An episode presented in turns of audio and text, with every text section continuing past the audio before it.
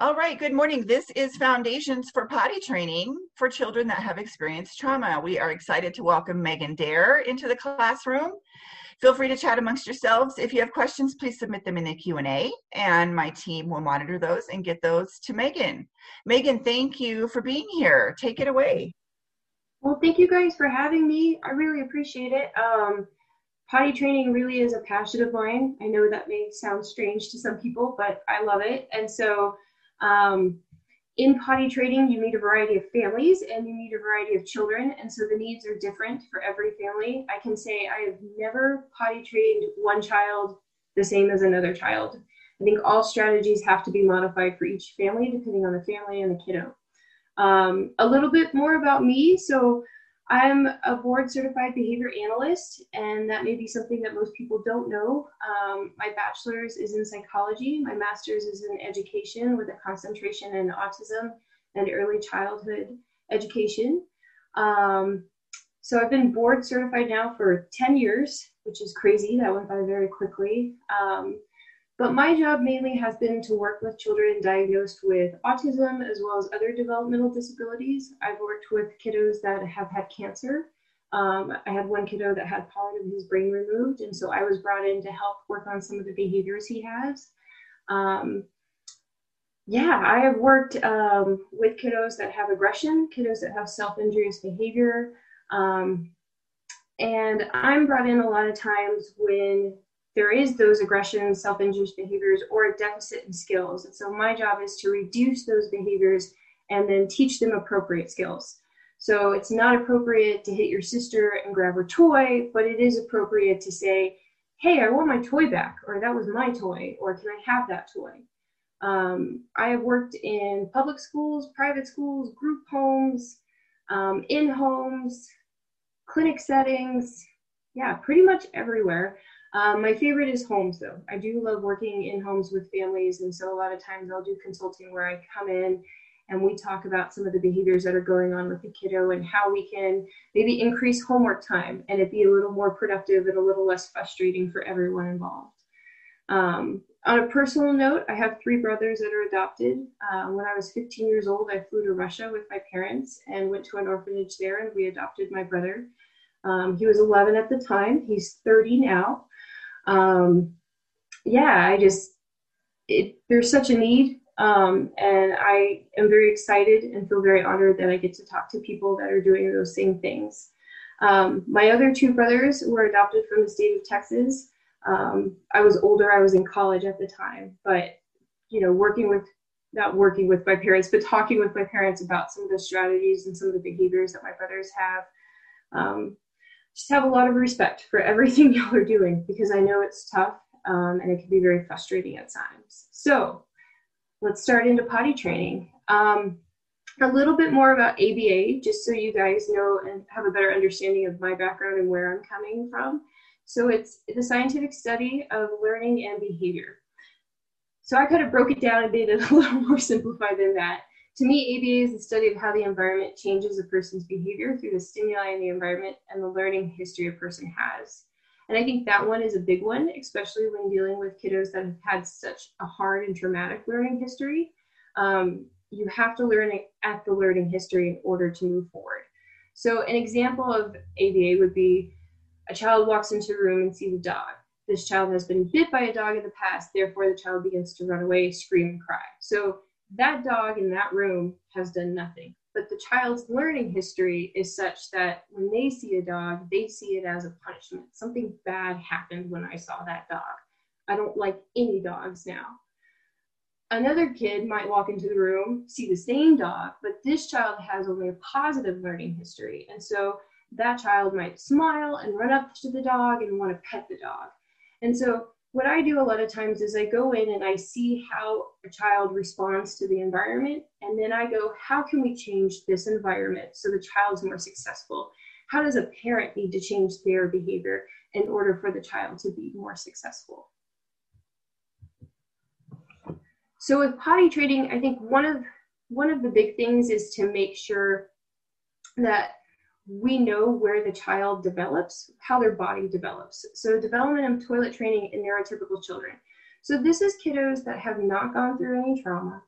This is kiddos that do not have any type of um, diagnosis or delay in their functioning. And so I really like this chart because I think it really lays clear where does a child, at what point does a child's body respond and is able to respond to potty training. Um, because of this chart and because of my experience, I really don't recommend potty training until a child is at least two and a half years old. Why? Because that's when the child is actually starting to have control over their bladder. Um, so if you look here, it isn't until 24 to 36 months that a child is learning to actually have control over their bladder. Um, and this can take years. So it does, especially nighttime, as I think every person the world knows, it can take a long time for a child to become potty trained at night. Um, one of the main, one of the big questions I get is, my child's 18 months old, can I potty train them? And I don't want to discourage potty training at 18 months. I definitely think there's things you can do to encourage potty training, but I am not on board with potty training at 18 months because a child doesn't have full control over their bladder. So if a child has an accident at 18 months, you can't really have a consequence in place because that child, again, doesn't have control over their bladder. It's like a nine month old trying to walk and they fall down, and you go, Why isn't this nine month old walking? Well, because they're nine months old. Their body isn't at that point yet. And so I think the hard part with potty training too early before that bladder is developed is you are going to have an increase in accidents. And what that can lead to is a new learning history. So let's say you try to potty train at 18 months, you have a ton of accidents, but the child doesn't fully have control over their bladder. So you can't have a consequence in place to address those accidents. So now what you're teaching the child is if they have an accident, that's okay. Nothing else is going to change. And so that's where I have a really hard time with potty training too early. I really, like I said, two and a half years old, and that is for a child with no trauma, no, you know, no diagnoses of any kind, no delays. Um, Megan, another, why, why do you think it? Why do you think people try to potty train so early? It's almost like this badge of honor. It, it's it's bragging rights for how early you can have trained your your kiddo.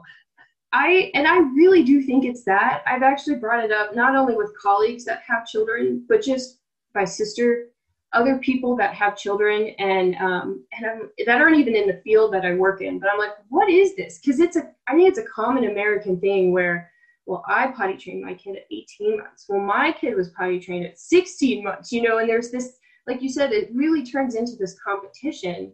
And I feel like that is actually detrimental in the long run to the child because again, if you're trying to potty train too early, it's it's it's not successful. I have seen it successful, but it's very rare. It is extremely rare, and I just don't think it's worth the frustration with potty training. Yeah. Um, because potty training is really hard. It is extremely difficult, no matter what the ages of your child, no matter what the ages of you, it, no matter how many kids you have potty trained in the past, it is a very frustrating process. And so I always tell parents, you know, you want to make sure you're in a good place when you're deciding to to go ahead and we're going to potty train. Um, I've had some families where we had planned to potty train, um, and we had uh, had it all set up. It was going to be a weekend thing. We were going to do it. Um, and then someone died in the family. And I told the family, there's, there's no way we're going to do this this weekend. You need to grieve. And so I feel like because there is that pressure of, I want this, I want the badge of honor of my child potty trained so early. It's, I think there's that pressure there for, for parents. And, and then the pressure goes to the child. And in the end, I feel like nobody wins Right. Versus if the child has control over their bladder, they're going to be less likely to have accidents. And when they do, they're going to be able to understand what that means to hold their bladder and then release their bladder when they're supposed to release their bladder. So if you take away anything from this presentation, one, when you are deciding to potty train, be kind to yourself. If something else comes up in your in your life that week that you're deciding or even that month and you need to put it off, that's okay. I would rather the child be a little bit older than the child be too young. I would rather parents wait a little bit longer if something traumatic happened in their lives where there was a natural disaster or you know when the pandemic started i told parents right now this is not the time to potty train during the beginning of a pandemic. I feel like the families that i've talked to now as the pandemic has gone on we've got a little more control and a little more idea of where we're at. But for some families i still wouldn't say let's potty train during the pandemic because they may not be in a mental health place where they're where they're able to do that. Um, you know, at three to four years old, the children are starting to stay dry most of the day, but this is still during the day. Um, another key point on this slide that I like to point out is that it really isn't until about eight years old when children stop having accidents during the night. And again, this is for kids that have not been through trauma and don't have any type of diagnosis. Um, the research does show that if a parent's biological child had accidents later, let's say the biological mother had accidents into the nighttime till she was 10 years old, the research shows that child is more likely to have those same issues. So just take that into account if you are able to know more about the biological history of some of these parents, knowing that they have a hard time with bedwetting at night. Um, that might be one part of it. Um, and this slide, I did not make this slide. This came from the American Pediatric Academy. So that's where I'm getting all this information. That, that is not me. And there's a slide of references at the end where it'll point all that out to y'all. So I think it's good to know where a child's body is developmentally with potty training. I think another key thing is to make sure that we have the skills for potty training. Um, you're gonna hear, I know about halfway through the presentation, you're gonna go, all she's done is talked about everything prior to potty training. And that's true. The majority of this presentation is talking about everything prior to potty training because we want to get every variable set up to be in the right condition to make sure we're, we are set up for success. And if we're not there, let's spend some time talking about these other skills and other behaviors that the child has to have. So one skill for potty training is imitation. Can a child imitate other actions? For example, a parent claps his or her hands, can the child then repeat that same imitation? Language. This one is huge to me. Um, so we want the child to be able to request their wants and needs through verbal communication, sign language, picture exchange, or communication device. Um, I have potty trained kids that have that are nonverbal, so we only do sign language. I have potty trained kids that we have a device, um, and they use that because they're nonverbal the form of communication does not matter. It what matters is that they have communication. So the biggest things to really work on this area is making sure that when a child wants something, they're able to ind- independently request it. Um, so, for example, if the kid wants juice, the kid wants tickles, the kid wants to be picked up, can the child independently say that? Can they say hugs or tickles or I want up. It doesn't have to be a long sentence. It can be that one word of juice or tickles, but that they can independently do that. That's what we're looking for. Receptive skills. So we want the child to be able to follow one step instructions. So stand up, sit down. Probably see how that falls into potty training, um, but they need to be able to follow those one step instructions. Body awareness. This one is big for me. Um, I honestly do not potty train children until I see the body awareness. If you try to potty train before you see this body awareness, it's going to be hard um, because this really is one of the key skills that a child has to have in order to be potty trained. Um, and this looks different. So this, you know, for some kids, it's they're they're peeing and they're just announcing it to the world. I'm peeing, mom. For some kids, they get really quiet they may look down and their face may change. And it may just be as simple as that. But there is something that they're doing that tells me, hey, they're aware that they just peed or they pooped or they're they're soiled and they're aware of that. That's what I'm looking for. And again, this can look different for each kid. For some kids, it really is, I'll see them go to a corner and I'll see them kind of do the, the poop face and then they scrunch down and they're and then they poop and then they look down and they're aware of it. So again, I'm just looking for awareness, whether that is announcing to the world or privately looking down and making a face.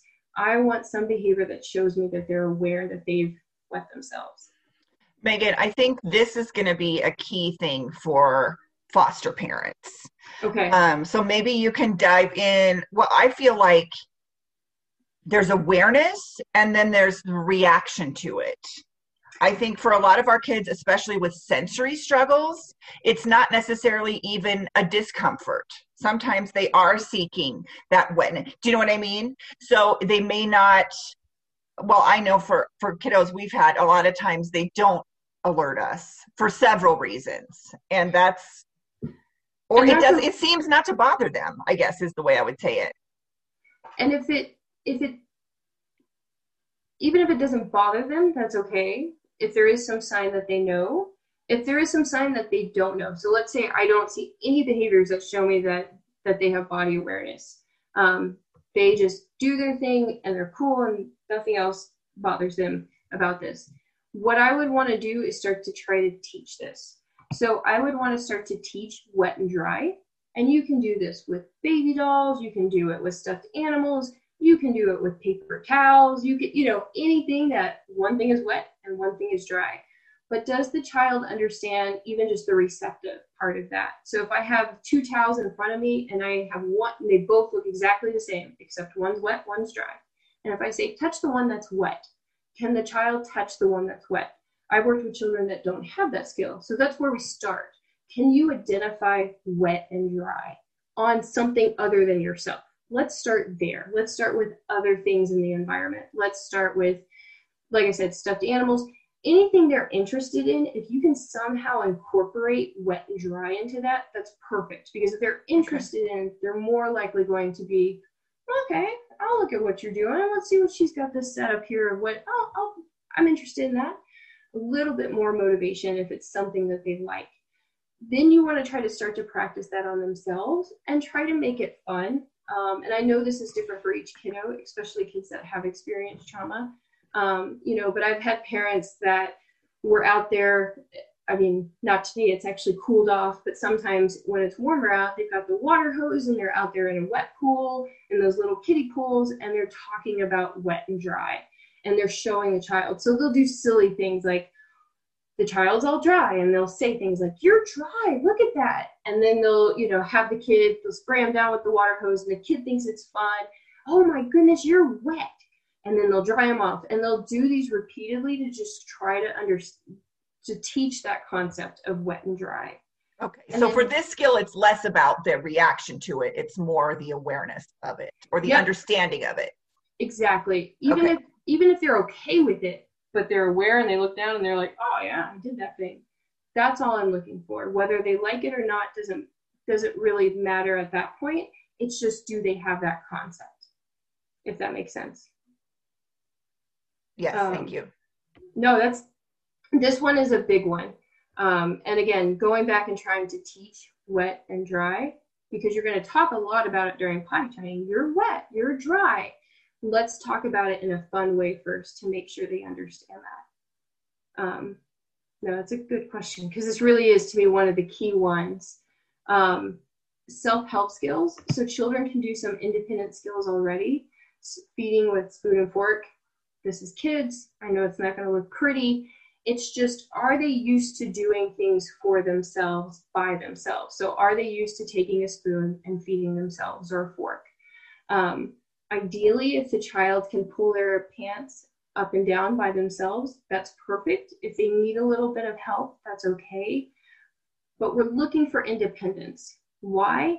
Because during the bathroom routine your goal is not to be in there every single minute every single time they pee um, we're going to hopefully fade you out. But if they can't do some of these skills before potty training, then what you're doing is you're actually adding work to yourself.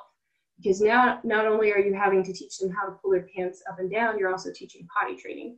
And so you've added another work task, as I see it, versus if you can practice the skill. So let's say they're two years old, you're not ready for, you don't think they're ready for potty training yet but you're working on these things. You're working on increasing their language. You're working on body awareness. You're working on that independence with pants and being able to do it by themselves.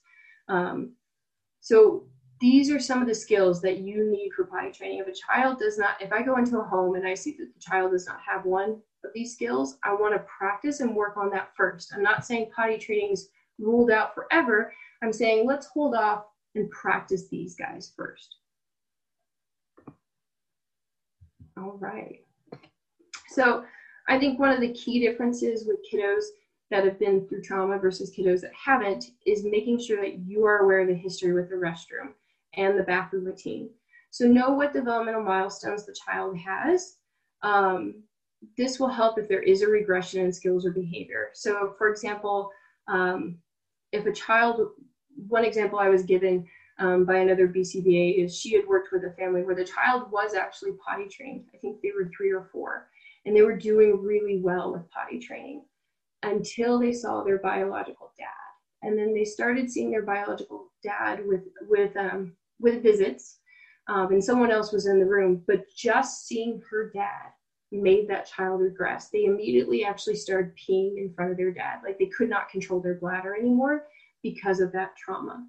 I think it's really good to know where they are with milestones because with trauma, they may have they may have mastered a milestone, but that trauma can help not help, but it brings them back down and they may regress on that skill because of the trauma they've been through. I think another key one is trying to know as many stimuli triggers as you can. So is taking off pants a trigger? Is the sound of the flushing toilet a trigger? Is sitting on the toilet a trigger? Um, and a lot of times you can kind of just see like, oh, let's just go sit on the potty. And if the kid starts screaming and crying and having some of those behaviors, or just completely shuts down. So they were talking, they were laughing, and now everything stops.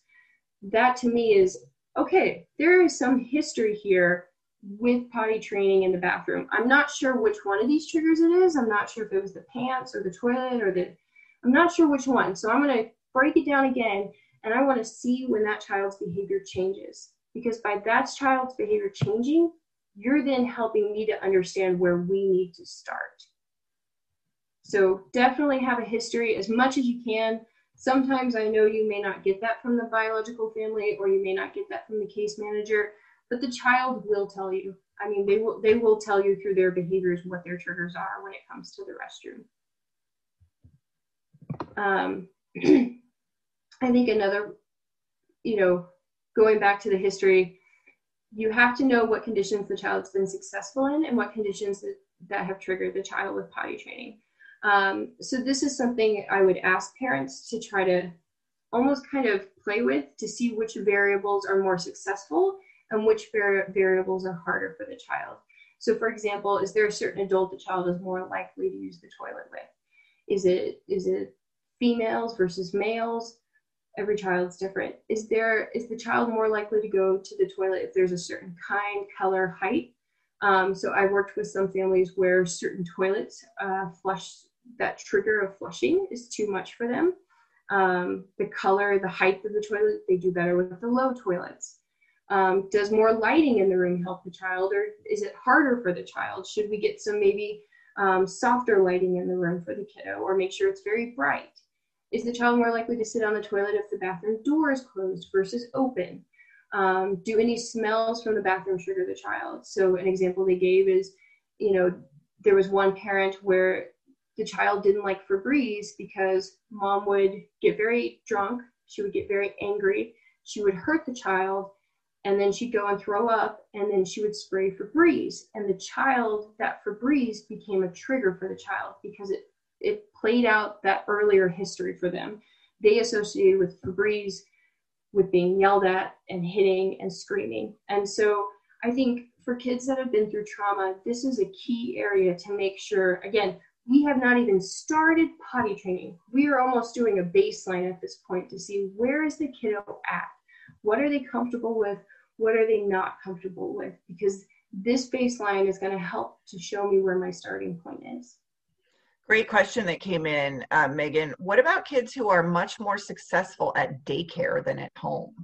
At home, it seems like more of a power struggle, but at daycare, they think he's ready to potty train fully. So, of course, they're pressuring mom, right? He's ready, let's do it.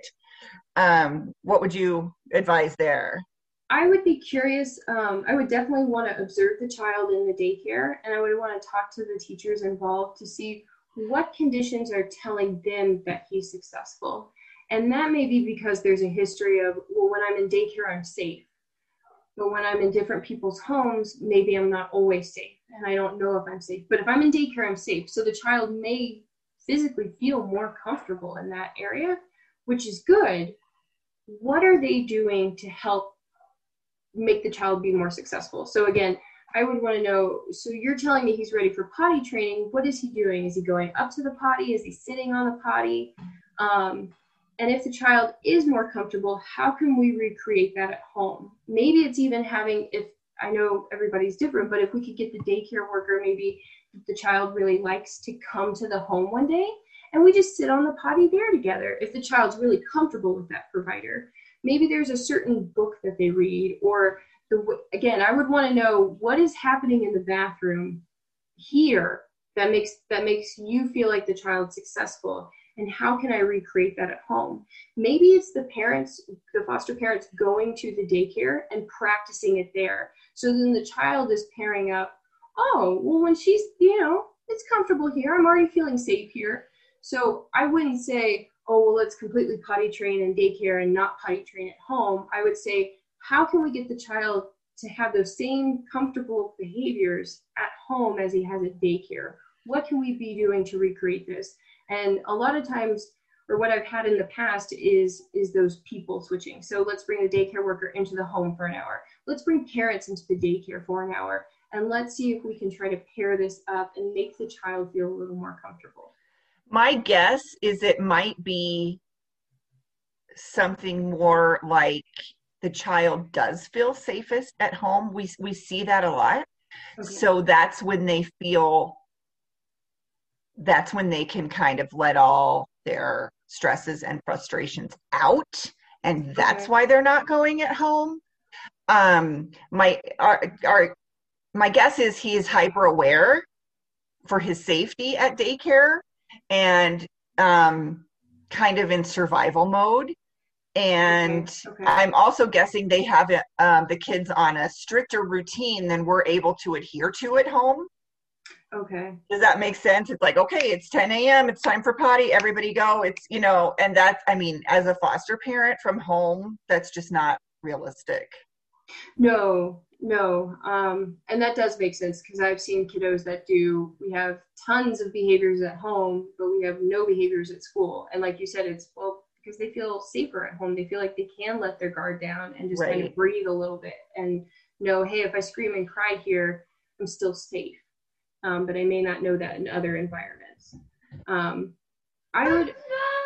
So I almost think at that point it's less to do with potty.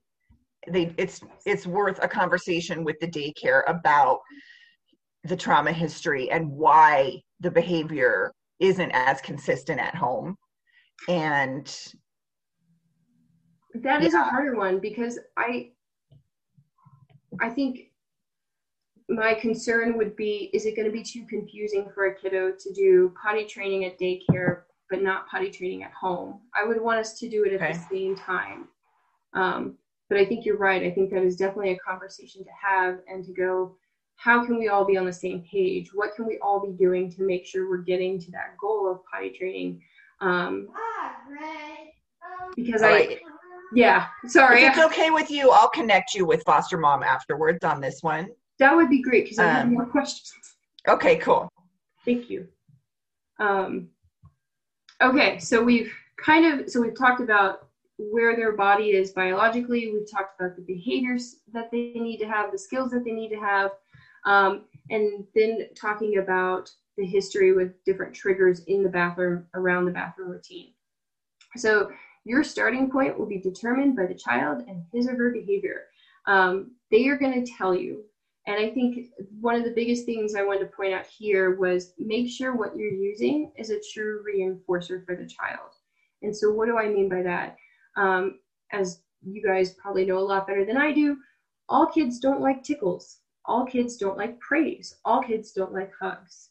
Um, and so, when I talk about a reinforcer, I'm talking about some type of reward, some type of thing that makes the child go, I like this this thing makes me smile. This thing makes me laugh.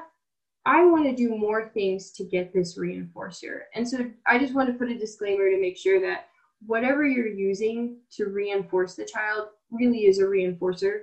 Um, and I think this is probably more geared towards younger, or not younger, but new foster parents who you have to go back to. Not all kids like tickles. Not all kids like hugs. They don't want to be picked up. They don't want loud noises. It hurts their ears. So making sure whatever you're doing um, in order to make that child be more comfortable is it, you are using something that they like.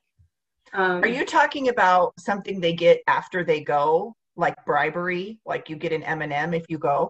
No, at this point, what I'm talking about is um, we want to make sure that the child is comfortable enough to go into the bathroom.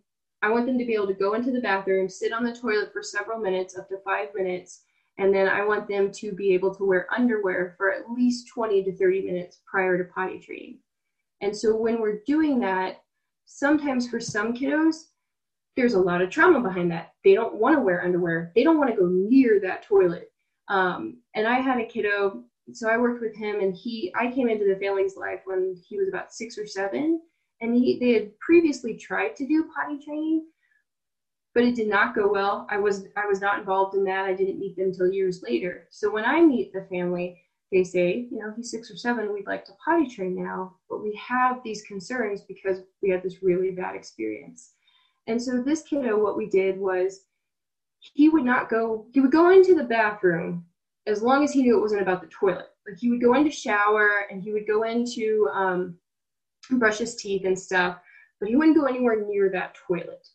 And so we spent over a month just sitting on the ground inching our way closer to the toilet, and we used golden books. So this is a reinforcer for the kid. This is something he really, really liked.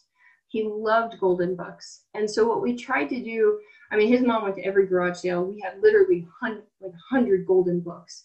And so he wouldn't get the golden books while we were working on this. He wouldn't get them very much unless we were working in the bathroom. And when I mean working in the bathroom, I mean we're sitting on the ground reading golden books we are trying to repair this stimuli for him that used to be very negative, the toilet.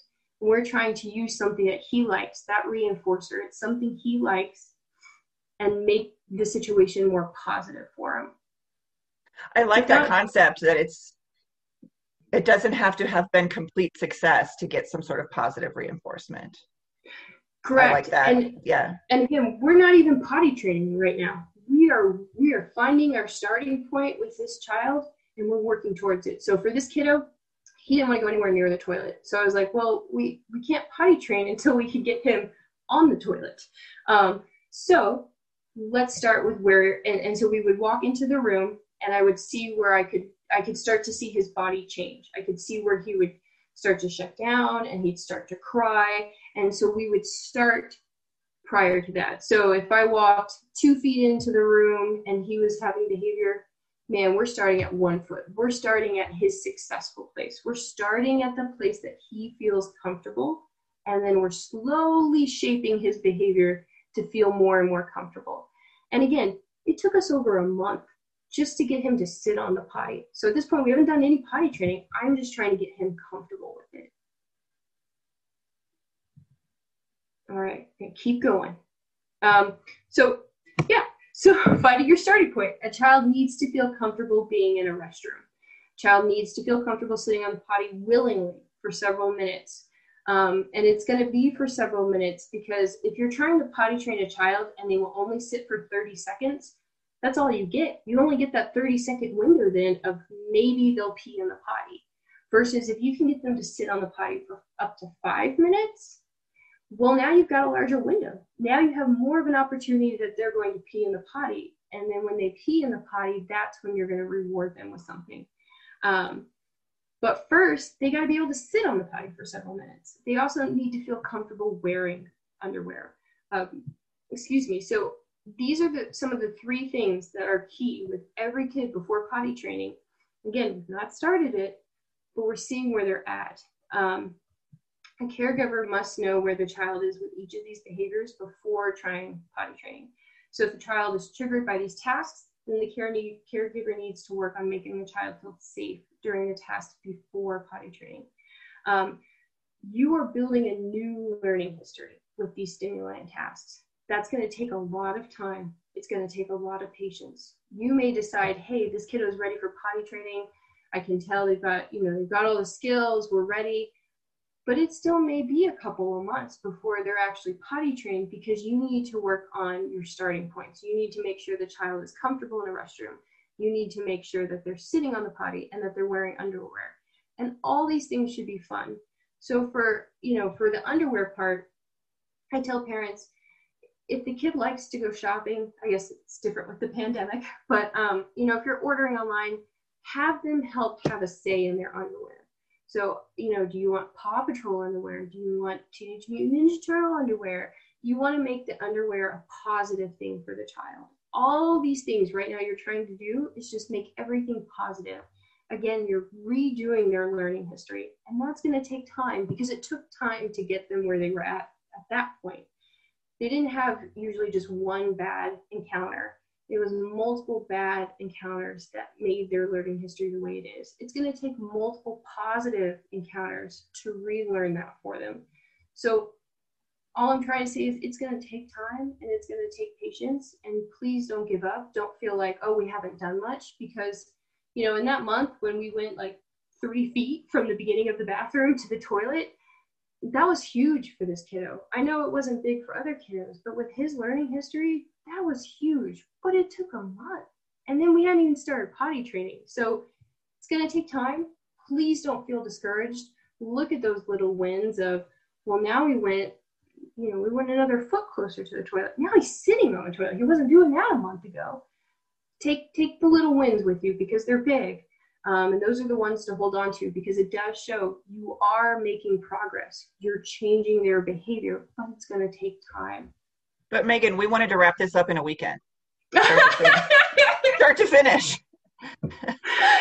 no, I, um, I definitely think once we start potty training, if we can get the kiddos, we can we can definitely once we start potty training, we can get to that weekend point or maybe a week point um, where it takes a week. But but the whole potty training process, even for a kid that's not been through trauma, I've worked with kiddos that have had no diagnosis. They have had no trauma. They have had a great two and a half, three years of their life. It's been wonderful. And they still don't want to sit on the potty and they don't want to wear underwear. Um, and, and I go back to it's change. Um, and I personally don't like change. I'll admit it. I don't. This pandemic's been really hard because everything's changing and we can't control it. Um, and that's what's going on for a child that's being potty trained. For any kid that's being potty trained and they're going from diapers to underwear, we're rocking their world. We are literally flipping it upside down in their minds and going, why can't I just do my thing in my diaper? I liked it. You know, and if you think about it from a kid's perspective, going, okay, I'm going to sit here I've got my Elmo on. I've got my animal crackers. All is good. I've got to pee, so I peed, but I still got my Elmo and I still got my animal crackers. And what we're doing with potty training is saying, okay, I want you to stop watching the show you really, really like, and I want you to get up and I want you to walk to the bathroom and I want you to do what you have to do, and then you can come back and have Elmo and animal crackers. And for any child, it's like, wait, you want me to stop what I, the fun thing I'm doing and go do these tasks, which for a child probably feels like work. I have to go and I have to pull down all my stuff and I have to sit. And and so looking at it from a child's perspective, no matter what the child has been through, we're changing what we're we're we're up in the ante. We're making it harder for them. We're giving them more work to do, and we're saying you have to stop your fun thing, and you have to go do these tasks.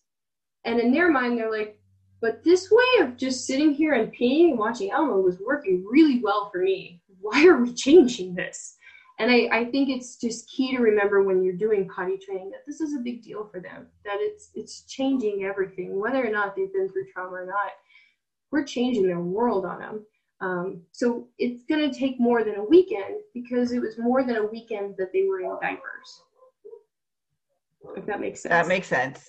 That makes sense. But unfortunately, no, I don't have a a magic I, I can say if you do all these things that when you do start potty training it should be shorter that is the goal of all this prep work is by the time we're ready for day one we've done all this stuff and we know the kiddo is ready and we are at the point where they're going to be the most successful.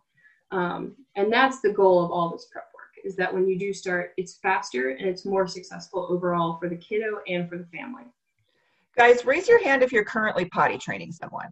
Oh, yeah.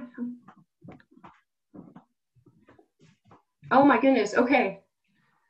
So, if they're uh, currently potty training, what and didn't necessarily do all of these things leading up, do they stop and go back?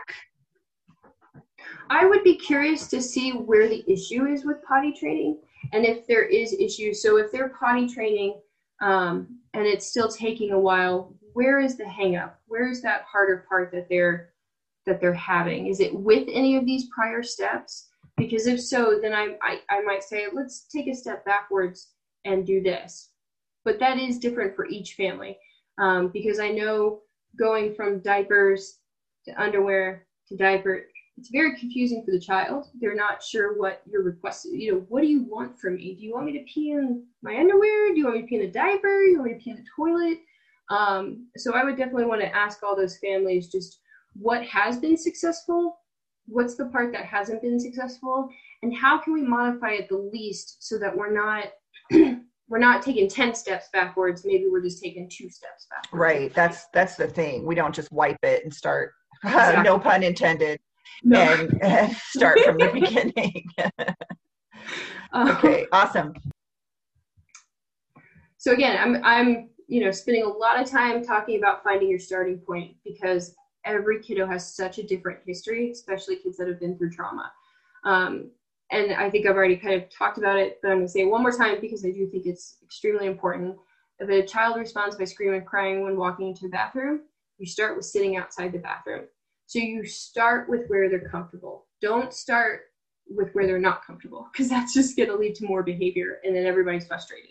And then there wasn't success and everyone's like, I don't want to do that again. He was screaming and crying, then I started crying and it was like, I don't want to do that again.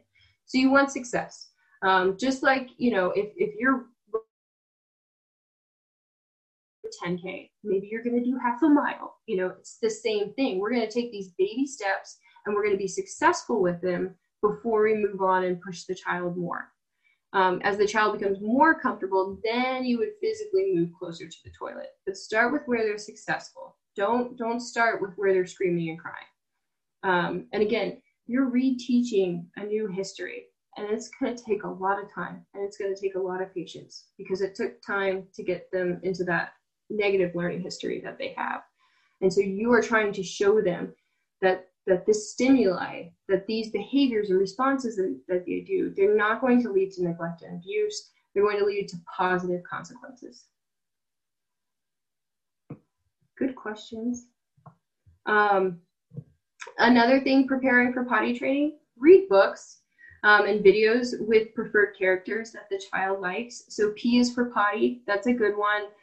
Potty superhero, a potty for me, um, and try to use books that they like. So if they like Paw Patrol, if they like Daniel the Tiger, if they like princesses, whatever they like, use that in some type of potty book. And you're not sitting there going, see, they're potty training, see what see what they're doing. You're making it fun. And you may watch one of these a day, and that's all you do to prepare for potty training because you're just working on the skills, you're working on the behaviors, and you're working on making potty training a comfortable, very normal thing that everybody does. Um, and so I definitely, any books, any videos, you just want to make it a positive things. And these are reinforcing what you're doing by making it more fun and letting the child see characters that they like do the exact same thing they're doing. Another thing um, that I really like for kiddos is to create a social story.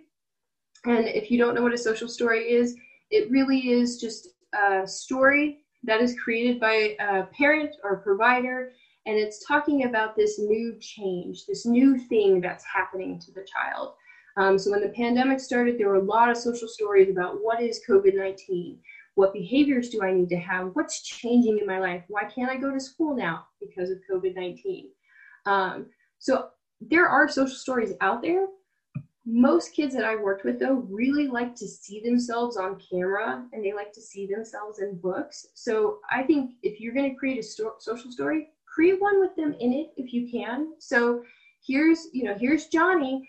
And if Johnny's already sitting on the potty, man, we're taking a picture of that. We're putting it in our social story book and we're going, look, man, Johnny's going to start potty training. And look, he's already sitting on the potty. And from my experience, it's made kids feel a lot more confident, proud, um, happy, because it's like, whoa, there's me and I'm sitting on the potty. Um, another thing you can do is create a visual schedule with the child. These are these are ones that I found online, but I, I actually I use these as a model for parents, but make your own if you can. And it doesn't have to look all pretty. Sometimes it really is just a picture of your potty, picture of the kid standing next to the potty, but it's that kid and not this kid with the red shirt on that nobody knows. Um, so it just it means more. It makes the child more motivated. That's what I've seen when when things like a visual schedule or a social story are made specific to them with them in it. Um, if they aren't comfortable, maybe they're not there. If there is a child they like in the home, um, maybe use that child, or maybe use dad or mom or whoever the child does feel comfortable with. If the child doesn't want to be in the pictures, use those. Have sister do it, or have dad do it, or have cousin or neighbor or friend or someone that they like maybe be the model for some of these pictures. You know, obviously we would you know not want to show private parts in the pictures um, but you want to you want someone that the child feels comfortable with because it's just another model that you're giving for the child that hey potty training is a comfortable thing it's a normal thing we all do it and it's okay it's not scary. So again we're still preparing we have not even started potty training yet. Um, so if the child does not have the skills or is not comfortable with engaging in behaviors for potty training, this is where you start. And again, you might be here for a couple of months, and that's okay. Um, and I definitely, I, going back to the, you know, my child potty trained at 18 months old, um, it definitely needs to be where the child is at. So I have potty trained kids as young as two, and I've also potty trained. My oldest was a 15 year old, um, and he had severe autism, and um, his body just was he never showed body awareness, and he never really his cognitive level when he was younger was not at a place where we could potty train. Um, and so parents, you know, it wasn't just me on the case, but there were others, and, and the parents especially were like, we're not, we're not ready. Um, so I, am trying to say, don't be discouraged if the child you're working with is 10 years old or 12 years old and they're still not potty trained um, because of the trauma they went through or because of any type of delays or diagnosis. They really may not be ready. Their bodies and cognitively may not be there. So please don't get discouraged if that if your child is past the age of three and you're going, will they ever get potty trained? Why aren't they potty trained yet? Um, I think a huge takeaway so far is is the just the fact of how much goes into preparing to start to potty train. I think most people, myself included, are like, well, she doesn't mind going in there, so well, oh, she stayed dry for an hour. Oh, she must be ready. Okay, you know. No, that's a that's a very valid point, and I think uh, some of the feedback I've gotten on my presentations before in the past, um, and this one has been modified specifically for y'all. Um, but it has been, well, you don't just do it in a weekend. They, they, they Friday, you know, by Monday they should be potty trained and they're going back to daycare. Um, and and no, it, really is to me. You're going to spend more time prepping. I feel like than the actual potty training, and that means that you've done the legwork, you've done the hard work, and that's what you're trying to do at this point because you want to make it successful because you can. You, you can absolutely do a three day weekend potty training. I just don't think it's going to be very successful if you haven't looked at all this prep work prior um, and you're just trying to set yourself up for success. I've, I've come in so many times where they tried potty training, something went wrong, it was too much, and then I get brought in months or years later. Um, and we spend a lot of time here. And I want to make sure parents are an emotional okay point. Um, because again, this is draining. And, and the last thing any parent wants to do is get so frustrated that you end up yelling at the child while they're trying to potty train because now you've just created something that you don't want to create and you've been trying to avoid that. But you got so frustrated because you are human and we're all going to do that at some point. So again, making sure I think parents are at a place emotionally and mentally that they're ready for it, I think is key. Um, another thing you want to do is make sure that you're talking with, when you are ready to actually start potty training, you've talked with everybody that's going to interact with the child. So, hey, he goes to grandma's on in the afternoons after school. You've talked to grandma, you've talked to daycare, you've talked to school. Everybody knows what your potty training plan is before you implement it. Um, so many times I've had I've had both sides. I've had daycares tell me this when I've been brought in, and I've had parents tell me, and they've both gone, well, you know, we potty train him the weekend. Here's a bag of underwear and some gummies, and we're good to go. And and the other is like, wait a second, I didn't even know we were potty training. I didn't know this was happening. Um, so that should never be the case. Anyone intera- anyone interacting with the child should be aware that you are potty training um, prior to potty training, if that makes sense. All right, so we've done a lot of prep work and we're starting to get to the place where we can actually start potty training. Um, so I do like to do the two or three day method where we kind of, okay, we've done all this prep work, we know we're here, and now we're to kind of dive in. Repetition of the routine with plenty of opportunities to practice per hour and per day.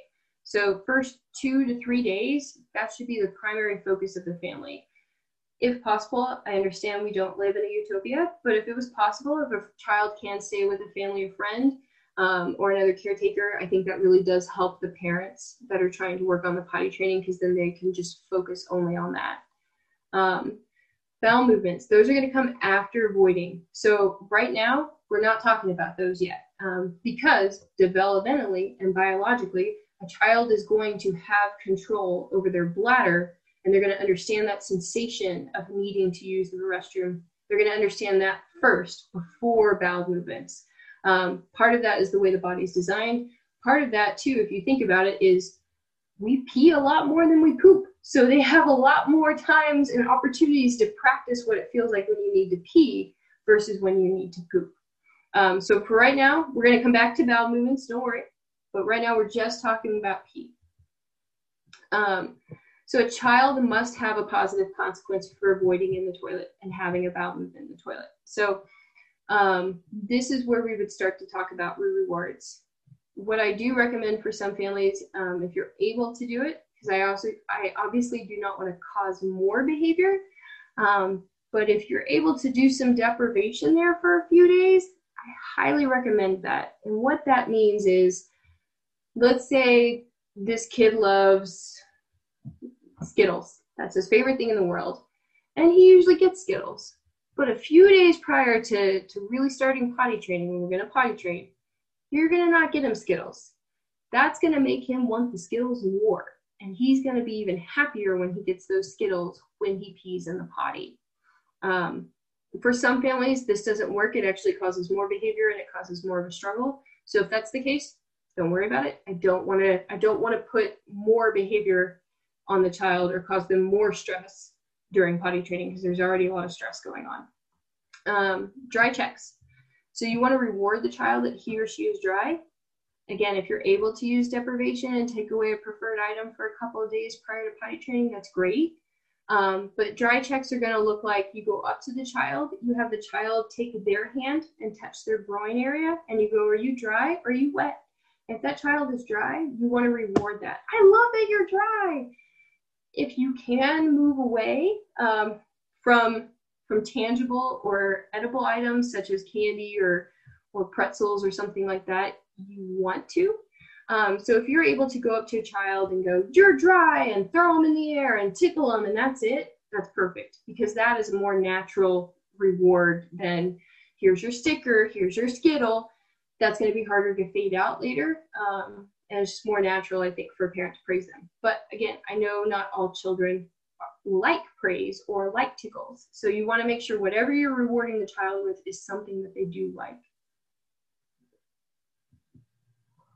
Okay. I just got the sweetest text from one of the foster parents watching with a picture of their little one just glued to your presentation. oh, thank you. Oh, that's so sweet. cute.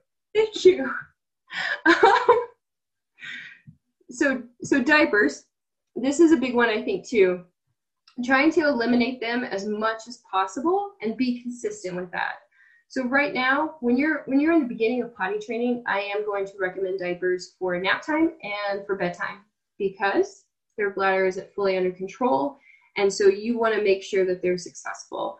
Um, and we'll we'll talk about that a little later, nap time and and uh, bedtime. But try to wear diapers. Have if you're gonna wear diapers, have set times that you always wear diapers, if that makes sense. So I've had parents tell me, you know, for whatever reason, he has to wear diapers at daycare. Okay, well then he he doesn't wear them at home because that's what we're trying to do. The goal would be that he only wears diapers when sleeping. Um, but again, we don't live in a perfect world. And I know there are times where parents, for whatever reason, it's just not possible. But when you are potty training, if you can eliminate them as much as possible, it's going to be a lot less confusing for the kid and you're going to get him potty trained faster. That makes me wonder how you feel about pull ups. Um, to me, they're in the same category as diapers. Um, if you can, so one thing I've tried with some kiddos that just absolutely hate underwear. And so we weren't even ready for day one of potty training. We were still on um, all the prep work. So one thing one family did that actually helped the kid is they would put the underwear on and then they would put on the pull up.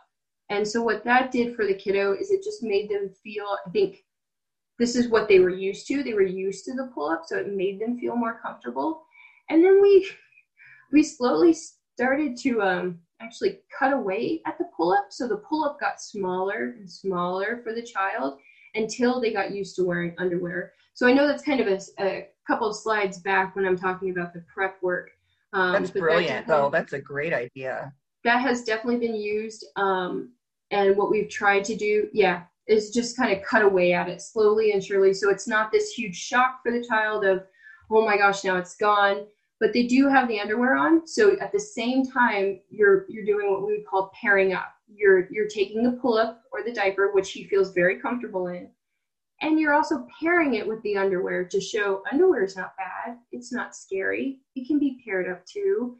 Um, and then you slowly, like I said, kind of cut away at the at the pull up. So there's less and less, and the child gets used to that. Um, but if you can, diapers and pull-ups to me are very similar because the child is still not having to control their own bladder at that point.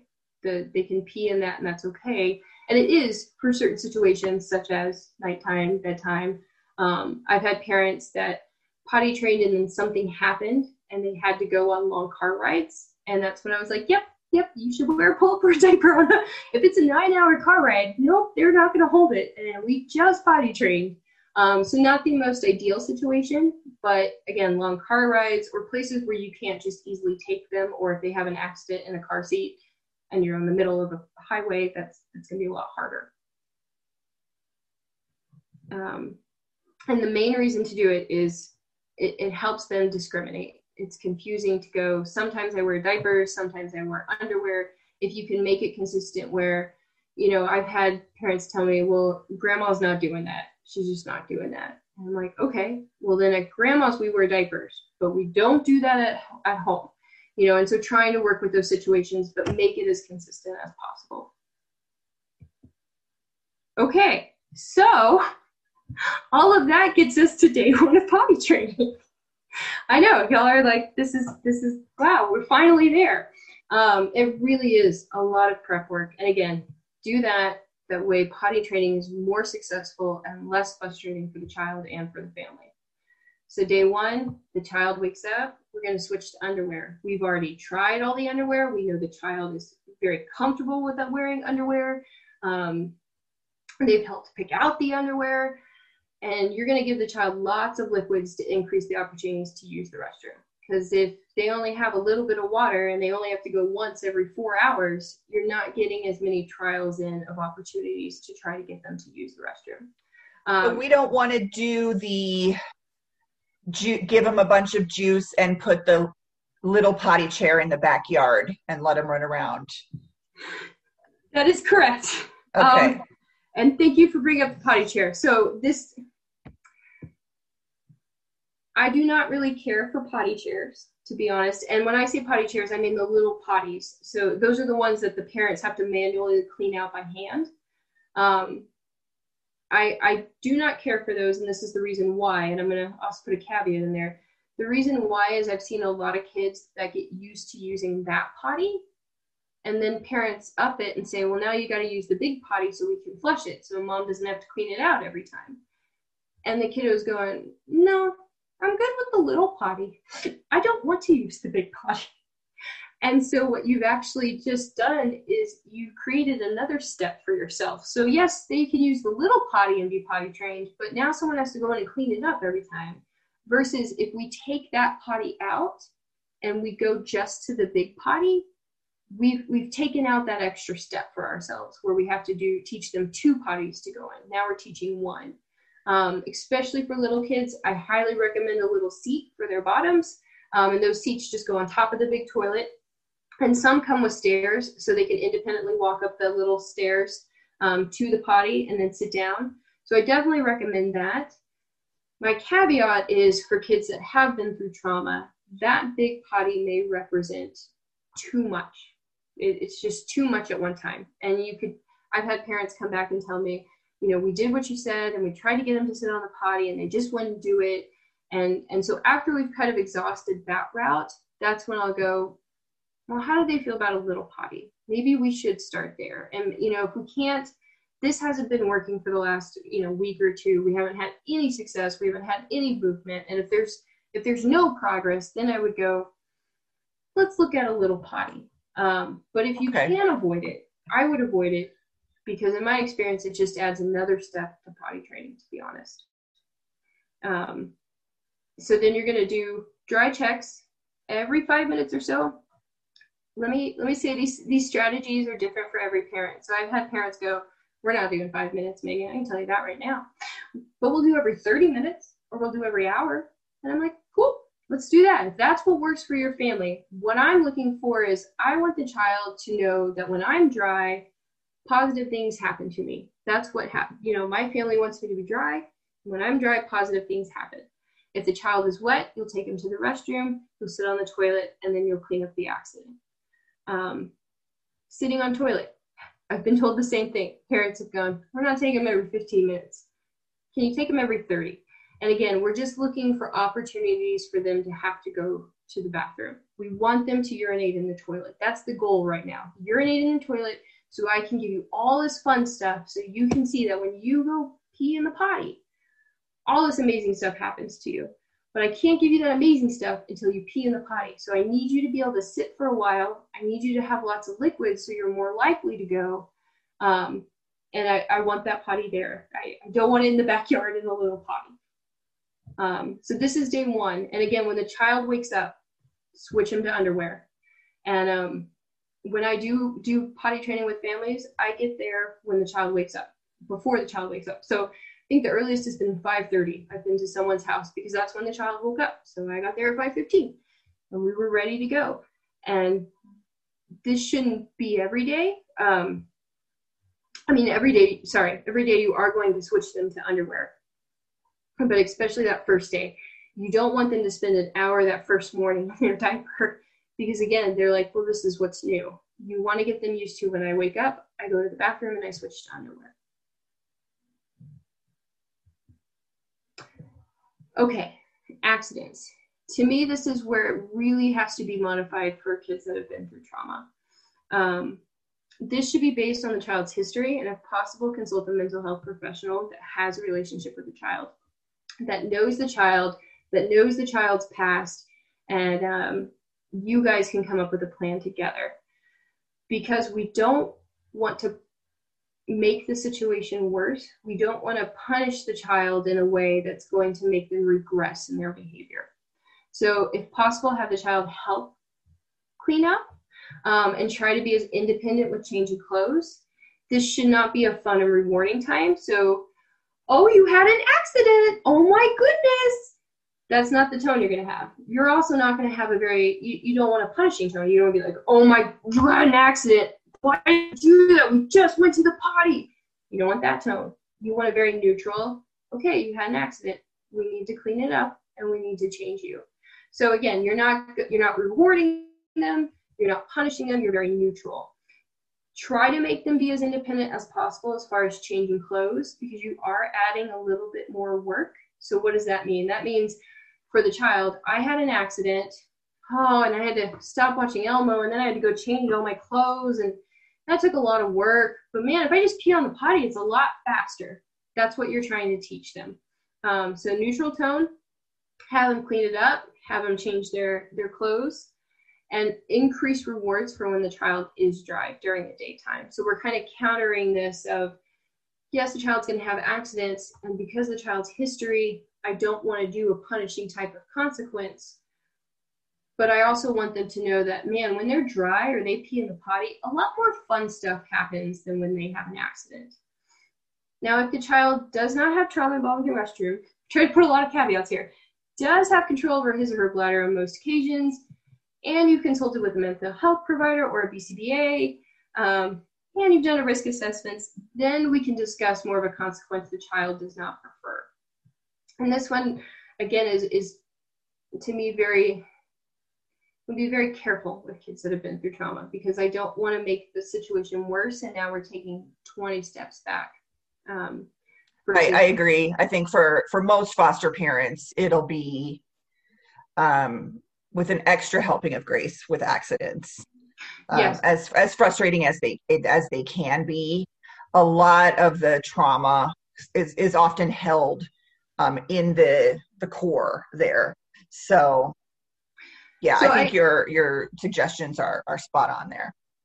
Good, good. Because I, I I do feel like for those kiddos, we really just want to increase the rewards for the behaviors we do want to see. So being in the toilet, being dry, um, and then if you're still having issues with accidents, that's when I'd be looking at consulting with someone, doing a risk assessment. Because again, I think that risk assessment in most cases, um, like you said, Renee is going to show it's it's not worth doing that consequence um, that I might do for other kiddos that haven't been through trauma. Um, any questions on this part? I know this one is this one was a big one for me in planning this because I wanted to make sure we were still trying to change the behavior of the child at the same time we were still keeping the child safe. Do we call it an accident when it was that like they knew they were going to go in their pants? Yep, because they okay. did go in the toilet. Okay. Yep. Um, yeah, and this is just a hard one. I feel like it's such an individualized case. And I really would, like I said at the beginning, I would just try to focus on the rewarding parts that they're doing correctly um, and not so much. If, if there's months and accidents are still happening, then that is a conversation to have with other professionals that know you, know the child, and definitely do a risk assessment before moving forward with any any other different strategies. I do think one more thing about this slide. I think this is one of the hardest parts with potty training kids that have experienced trauma. And this is what's going to make it take a little bit longer than for a kiddo that hadn't experienced trauma. Um, because we have to make sure the strategies keep the child safe. So we are having to modify them in a way that may make it take longer. But don't let that discourage you. You're you are making progress and you are keeping the child safe those are the two things that you should be doing keeping a child safe making progress and maybe that progress is well we only had five accidents today instead of 10 accidents today but you're making progress. So please stay focused on that. I know this is very it's it's a hard topic. It's it's a hard process. So i want to i want to keep you motivated and pumped up because this really is it's such a life-changing thing not only for the family but for the child especially as they get older. Um, potty training is something that without it, it definitely changes as a child gets older how others look at the child and I think how the child looks at themselves. So it's it's definitely a key milestone that, that children need.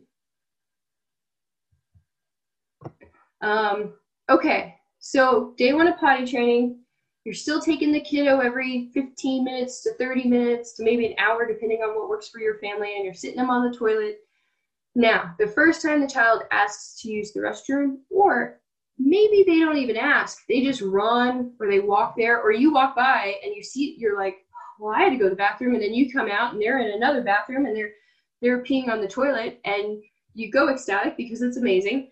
Um, after that, you will no longer take the child that every 15 minutes. And the reason why is it does create prompt dependence. This isn't for all children, but I've seen it. I've seen it a lot um, where a child to me is not really potty trained if someone is having to constantly tell them to go to the bathroom. They have part of the skill if they're able to do all the other things in the bathroom independently. But if they need an adult to constantly say, Do you have to go potty? Do you have to go potty? Did you go potty?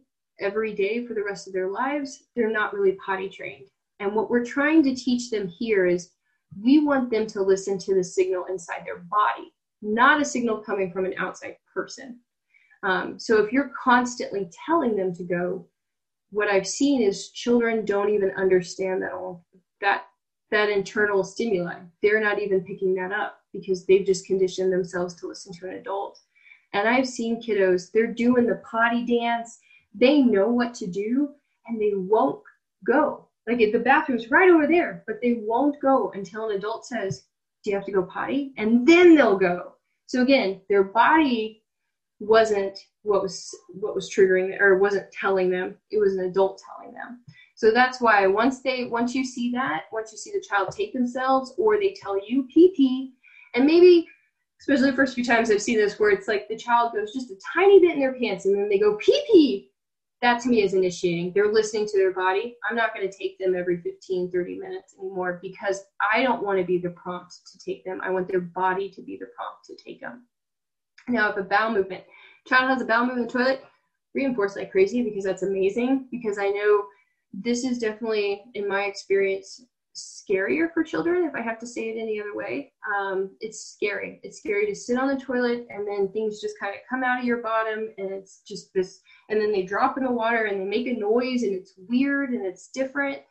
Um, so we want to reinforce if they do go in the toilet, but this is definitely going to take time. So if a child is not successful with voiding, and what I mean by that is they're able to take themselves to the bathroom pretty much all day, not really have an accident, they're good, then we're going to start looking at bowel movements, but that's still going to take a while. I want to make sure that peeing behavior is very strong before I do anything with, with bowel movements and accidents. But if they have an accident, you're just going to kind of keep that neutral tone, clean it up. You're not going to implement anything negative or positive here um, because it's an accident and we don't want to draw a lot of attention to it. Um, another thing that I want to say with bowel movements is I have seen that a lot of kids that have gone through trauma do end up having some type of feces smearing, um, different things where sometimes they're in the tub, sometimes they're in their room. Um, Yes, we are all familiar. it's okay. very, very common. Yeah. Very common. Um, I think it's a sense of control and comfort for them. Um, I've never spoken to a child that's done it, and you know they're not able to really communicate that. Um, but it's common, so I just want to make sure y'all are aware. It, it is common, but y'all, y'all are like, yes, we know, Megan, we know. Um, Yes. So nighttime and nap time. So nighttime control of bladder will take time and sometimes years. Um, I do recommend wearing diapers or pull-ups at night and nap time.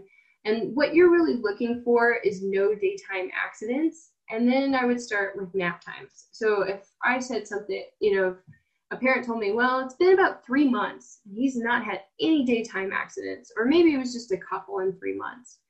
And then I'd say, well, what if we started to try to take away that diaper during nap time. So it's a shorter time period. Um, and I know I just said you don't want to take the child anymore, uh, but I will say before and after sleep time is a time that I think it's good to prompt the children and get them used to having to, you know, before nap time, after nap time, I go to the bathroom. And that way you're able to kind of fade out that diaper um, during nap time. And then as they get older, fade it out during during bedtime. If the child wakes up during sleep time. So this one is a hard one. Um, and and I, I have not done many nighttime uh, sleep sessions during a during potty training, but this is something I do recommend. It's harder though, and it's going to cost you some sleep. So, but if the child wakes up during sleep, so it's nighttime, child wakes up, parents should try to prompt the child to use the toilet. This can be done with partial physical prompts and guiding the child, the child to the toilet. Try to use the least amount of verbal prompts as possible. So the research has shown, um, and there's tons of it, that verbal prompts, go to the bathroom, brush your teeth, brush the right side of your teeth, brush that, nope, did you brush down here? Those prompts are actually harder to fade out than a physical prompt. And so if I had a child that was waking up during the middle of the night and then coming to me, or they were waking up in the middle of the night but they weren't going to the bathroom, ideally what I try to do, and again this is this is a lot on the parents, but I would try to see if I could find a continuous time of night. So hey, every night at 1 a.m. they're coming in to my room to tell me that they went to the bathroom or that they have to go to the bathroom. What I would do is try to stay awake or be up at that point. So I'm going to set my alarm for 12:45 to wake me up because I know he's going to be up by 1 a.m. And then when he woke up, I would already be in the room. And instead of saying, "Hey, go to the bathroom," I'm not going to say anything if I can. I don't want to scare him. But I'm going to try to physically guide him. So I am going to touch his back or his shoulders and just kind of guide him into the bathroom and let him walk into the bathroom and the goal, hopefully, especially if he is using the restroom by himself during the daytime, then the goal would be that by that prompt, he is gonna he's gonna get into the bathroom and he's gonna go, oh, I know what to do. I'm in here already. Um, but I think especially at nighttime in the beginning, it's it's different. It can be scary for kids, um, and especially kids with the who've been through trauma. I don't want to do anything to upset the parents. I don't want to do anything wrong. Um, so it's not the best answer, um, because I know it's like, oh, you want me to set my alarm for 12:45 at night? Is that what? Yeah, you are killing us, Megan. You're killing us right now. um, and if I if I had ideally, what I'd say is try to do it on days where you don't have to work. But if you know that time, then part of me goes, well, you're already going to be woken up anyways because he's doing it every night. So can we try to take two or three nights where you're able to prompt him, and it's okay if you lose some sleep there um, and then hopefully you're not woken up every night because you're already waking up every night. True. We're just gonna we're gonna purposely do it for a few nights so then you hopefully don't have to do it anymore. Um, and again, taking away those verbal prompts there because if you're verbally prompting, the kids are waiting for that, and then they almost go to the parent going, "We'll have to wait for mom to tell me to go to the bathroom." Versus okay. if mom says nothing and just kind of guides him to the bathroom, and then he does everything else then hopefully that's what he'll do in the future. Okay, but we I, have I, a question that relates to that, but not during nighttime.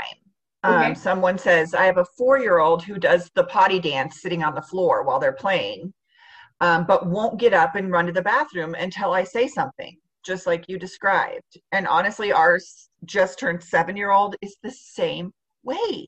He is dancing and dancing around the living room, and we're like, go. So, I mean, obviously, I'm an amazing parent, but is would it be better for us to just physically guide them? And if you can, do it from behind because again, that's easier to fade. So I'm not as the child, I'm I'm walking seeing the bathroom. I'm not even seeing someone guide me. But I'm seeing I'm seeing nothing. I'm just seeing the bathroom. Um, because you're prompting me from behind if you so if she's sitting on the floor, do we pick her up, help her get up?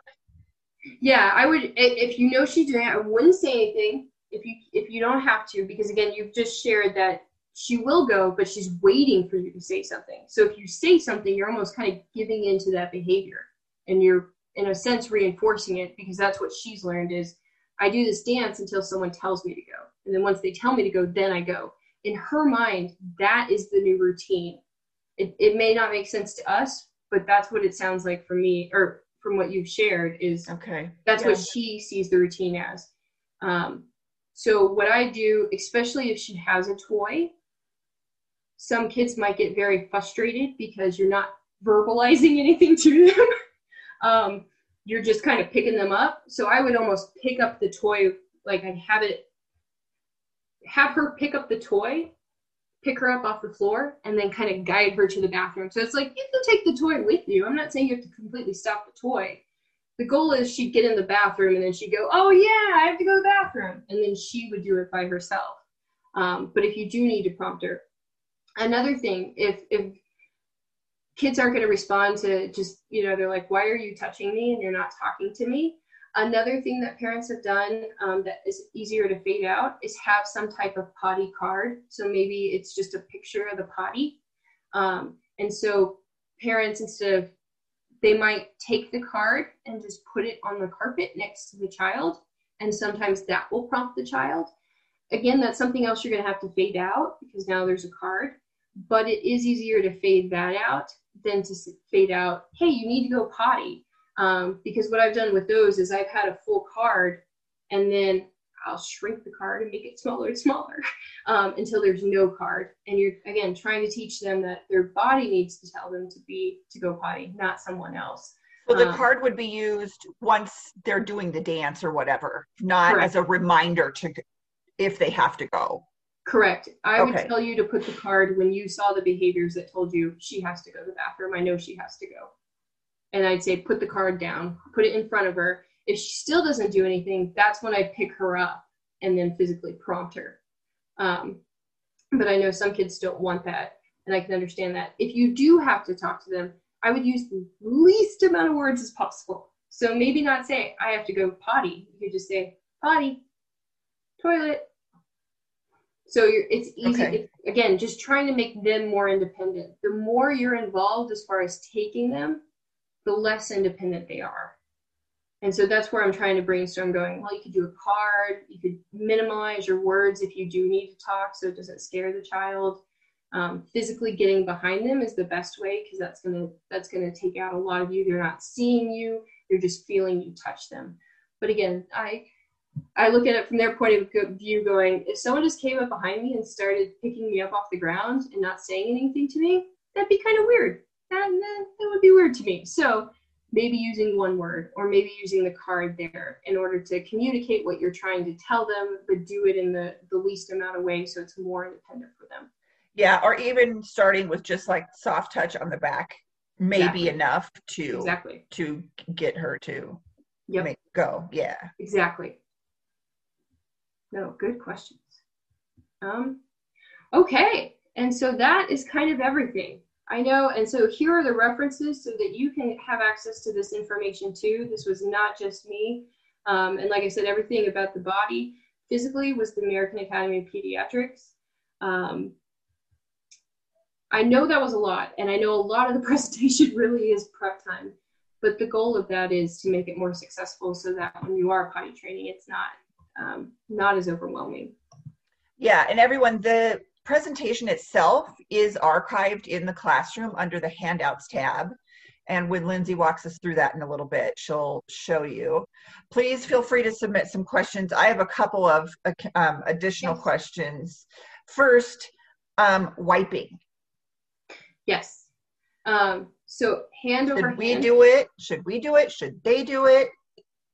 I try to do hand over hand. So okay this is their hand and I'm prompting them, but I want them to do it in order again to fade ourselves out quickly. Um, yes, that is a good question.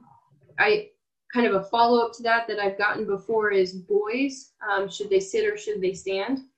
I do recommend in the beginning, even if they're an older child, honestly, for them to sit and then for you to help push their penis down. So it's their hand on top and you're pushing it down.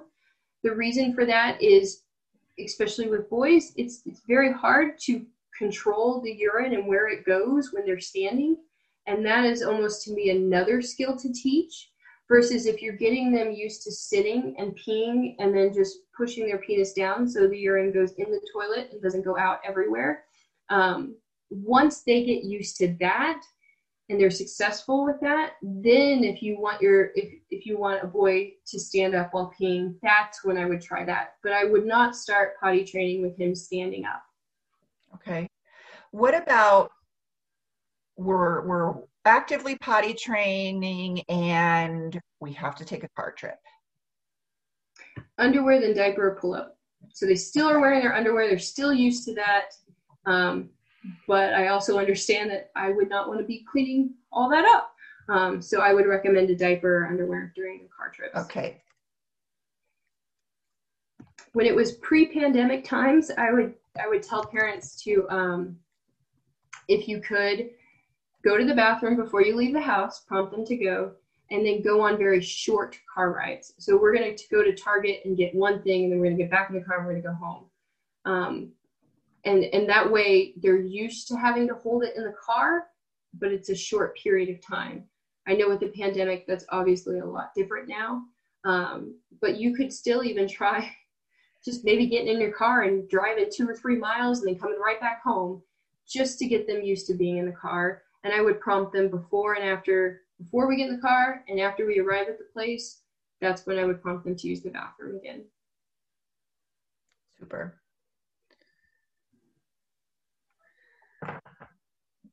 What else? Anyone? I'm here. Ask away. If I don't know the answer, I will research it and I will email you back. Megan, can you please type your contact information in the chat? Absolutely.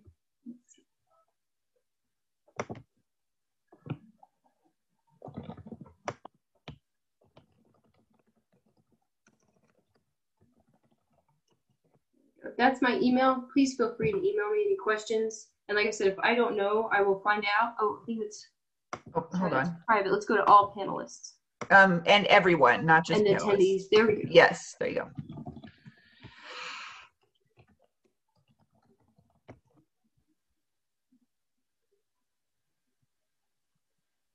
Super. Um, there aren't any more questions. There is one topic I can talk about, but I want to Sure. leave it open for questions. So please ask away. see. We aren't actively potty training, but we are in the beginning stages. My two and a half year old doesn't like to sit, sit. He only wants to stand. Thoughts? Um, so a lot of times, not a huge tech person, but I will, I will tell parents that I think it's okay when you're, especially in the beginning, when you're trying to get them just to sit, have an iPad, have um, movies. Parents use their phones sometimes, books, anything that can get them to sit. And I would see what his baseline is. So if his baseline is sitting for, said he doesn't like it, so it's probably less than five seconds. I would try, can we just sit our bottom down? One second. Awesome. I love that you sat down on the potty. That was so good. Next time we're going to go in, um, try to sit for three seconds. You know, you're, you're slowly trying to increase it, but not so much that it overwhelms the kiddo. Um, but I have definitely, you know, I've, I've watched some Paw Patrol while I'm sitting down um, on my phone with the kid just to get them to sit on the potty and to get used to it. I'm not even looking for them to pee in it. I'm getting, I, my goal is just for them to be comfortable sitting on the potty.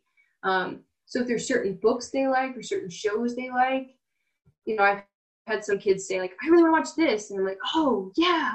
Oh, hey, let's go sit on the potty and watch it. Sounds kind of weird. Um, but again, my goal is to get them comfortable with sitting on the potty. That's all I'm looking for. So if if, if an episode of Paw Patrol makes them comfortable, then we'll sit and we'll watch some of Paw Patrol. Um, but I would definitely try to do. I wish there was more than books and movies to recommend. Some kids I have seen some kids try to play with Legos. It's a little harder when you're on the potty. Yeah. Um, the toys are harder. But yeah, but other toys like Etch a Sketch would work. that's a great one. Etch a sketch. Yeah. Anything, yeah, coloring, anything where they can kind of just sit. And it doesn't, in the beginning, you don't want them to sit for five minutes if they won't even sit at the toilet at all. You actually, the goal when, when that's the behavior that I'm working on, the goal is for you to tell them to get off the potty before they get off the potty. So Okay. You, you want it, because if they get off the potty and you allow them to, then in their mind, especially with being comfortable with potty, it's well, if I want to get away from here, I just have to escape. So if I have a kid and I'm trying to just, we're not even working on potty training, just working on being comfortable sitting on the potty, I'm going to have them sit on the potty. If I know their baseline is 30 seconds, after 30 seconds, they're going to get up. Then at 25 seconds, I'm going to go, hey, I think we're all done. Let's go do something else. Let's change it up. And just move on like that. So I'm the one that told them to get up, not them. If they do get up, then I might have them sit back down and you'll see me almost count like Can I get them to sit for three seconds and then I tell them to get up? So I know they want to get up. I don't want this to be a struggle. So I'm going to tell them to sit, I count. Okay, you can get back up. Let's go. Let's go do something else. Let's go outside. Um, Okay. but yeah, find their baseline, do activities that they enjoy just to help them sit on the potty. And you try to be the one that tells them to get off the potty. So it's not this struggle each time of you fighting and trying to get them to sit. Okay. Any other questions, guys? Megan, I think this has been really, really helpful. Um, so. Yes, for sure. I learned a ton. Oh, good.